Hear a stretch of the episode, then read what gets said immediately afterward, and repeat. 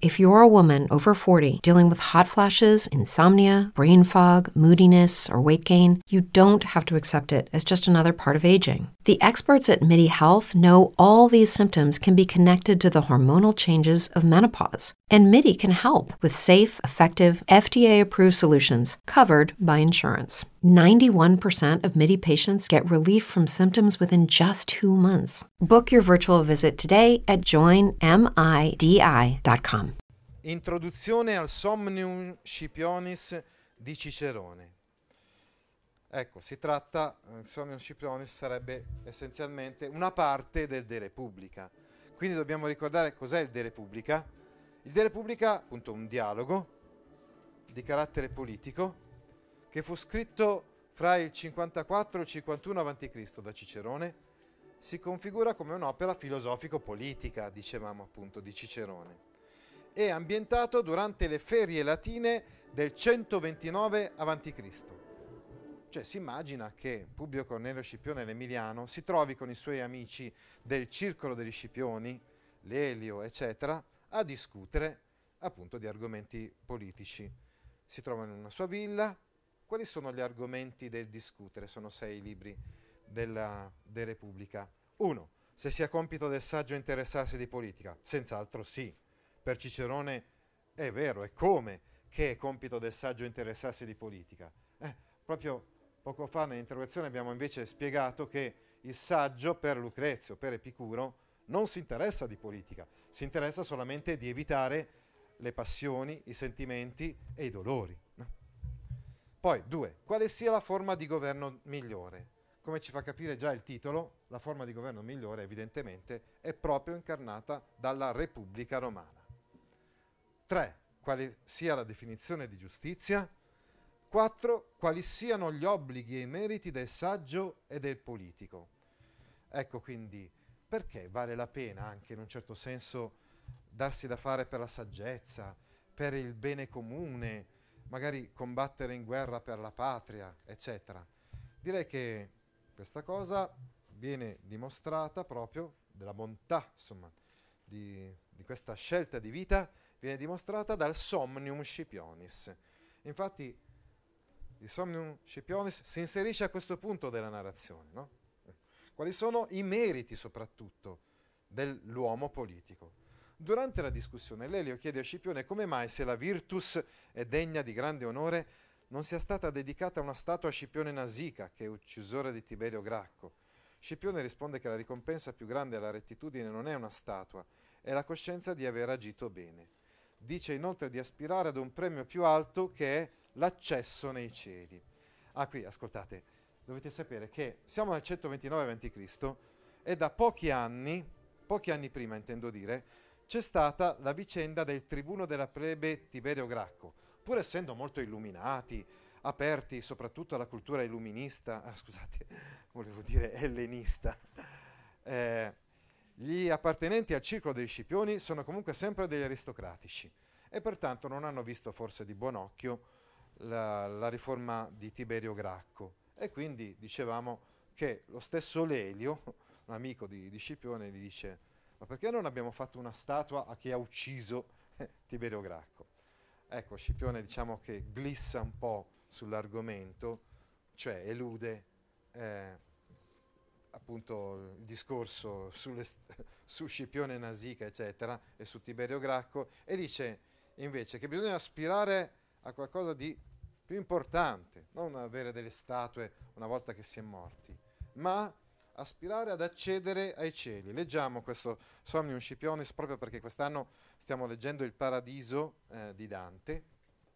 I prossimi canti vedremo Dante che converserà con un suo avo, che è cacciaguida.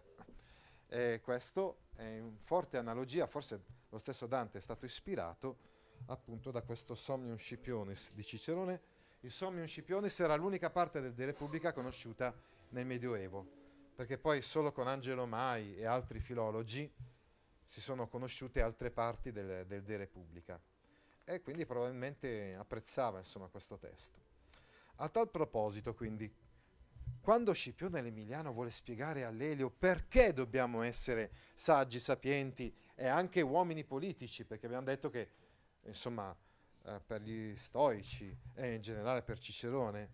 Ehm, diciamo che il saggio è anche chi, anzi soprattutto chi si dà da fare per il bene comune. A questo proposito narra di un sogno avuto vent'anni prima mentre era ospite del re di Numidia, quindi abbiamo detto che il dialogo è ambientato nel 129. Nel 149, dove si trovava Scipione l'Emiliano? Era andato a Cartagine per la terza guerra punica, no? E aveva incontrato il re di Numidia, Massinissa, che estremamente longevo era ancora vivo, lui che aveva partecipato alla seconda guerra punica, no? con cui si era trattenuto a rievocare le gesta del suo avo Scipione l'Africano. Quindi ricordando insomma il nonno, Scipione l'Africano. L'Africano quella notte apparve in sogno all'Emiliano e fece una profezia di successo e di morte, cioè gli dice caro Scipione l'Emiliano, caro mio nipote, insomma, ecco siamo al 129 eh, avanti Cristo, tra un anno morirai, in sostanza, stai per morire, ma non ti preoccupare, perché comunque sei destinato a, la tua anima è destinata a volare nel cielo e a dimorare sulla Via Lattea. Lo portò con sé infatti, cioè l'africano soggetto porta con sé l'emiliano nella Via Lattea, nel corso di questo sogno, di questa visione, e gli assicurò la gloria eterna in cielo tra i benemeriti della patria. Una visione, eh? ecco perché, altra analogia insomma con la, la visione dantesca. No? Compare poi lo spirito del padre naturale di Emiliano, cioè Lucio Emilio Paolo, che gli spiega che la vita vera è quella celeste, quella terrena è un compito affidato dagli dei agli uomini, va usata bene e rispettata proprio in funzione di ciò che avviene dopo la morte, quando finalmente potremo essere degni di salire al cielo.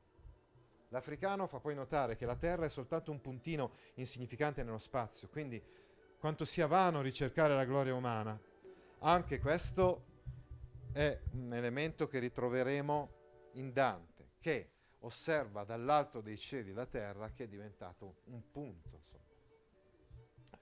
Ci viene in mente anche l'atomo di male di, di, di Pascoli a questo proposito. No?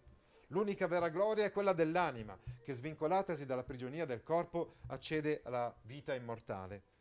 Quindi assumendo non solo le dottrine degli stoici, ma anche quelle dei platonisti, l'anima finalmente si libera dalla prigione del corpo e quindi può accedere alla vita immortale nel cielo. Ecco, dicevamo quindi che questo uh, testo è stato scritto tra il 54 e il 51 a.C.,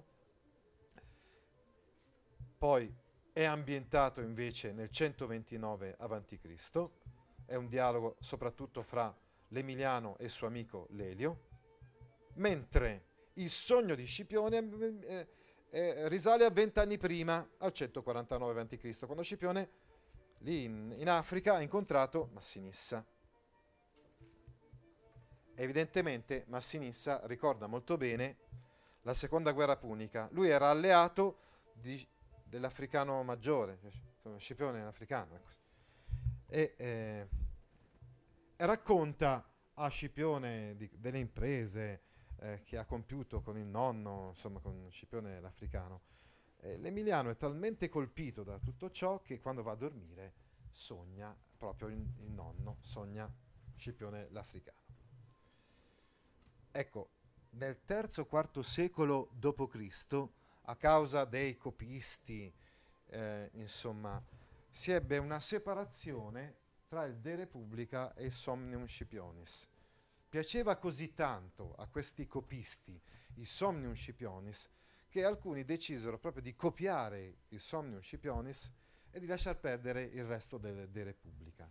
Ecco il motivo per cui, come dicevamo, poi rimase solamente questo Somnium Scipionis, almeno nel periodo del Medioevo. Un certo Teodosio Macrobio, agli inizi del V secolo d.C., fece dei commentari, cioè commentò insomma il Somnium Scipionis si dovette aspettare il 1820 perché finalmente fosse recuperato il resto del De Repubblica. In realtà non tutto quanto il De Repubblica, però parti consistenti degli altri libri, questo è il sesto libro, l'ultimo, eh, dei libri precedenti, furono recuperate dal filologo Angelo Mai.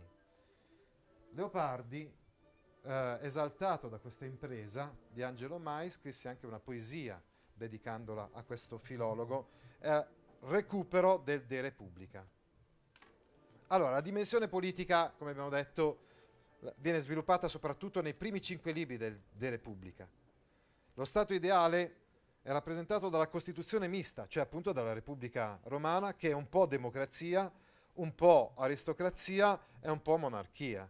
Capite? Nel senso che è un po' democrazia perché ci sono i tribuni della plebe, ci sono i concili a plebis, un po' aristocrazia perché c'è il Senato e un po' monarchia perché ci sono i consoli. No?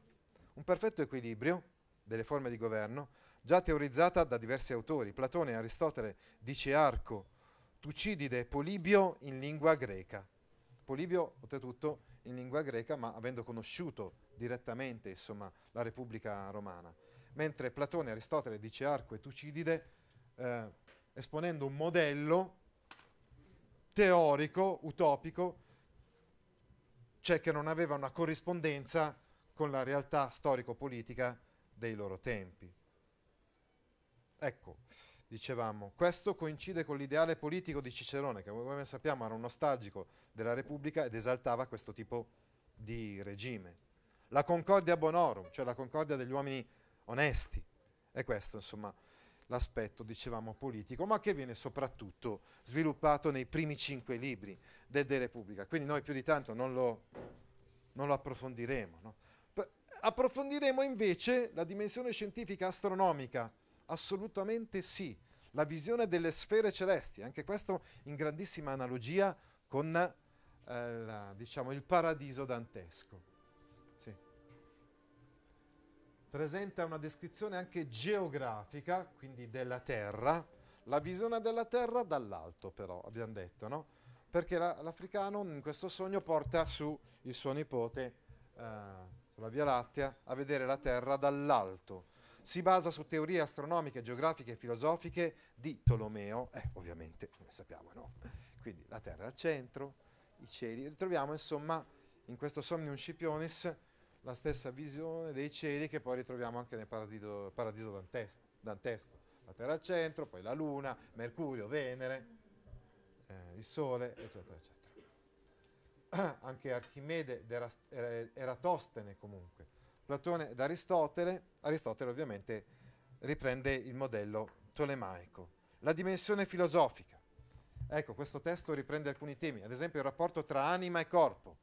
L'anima è come imprigionata dal corpo, si può liberare finalmente solo con la morte.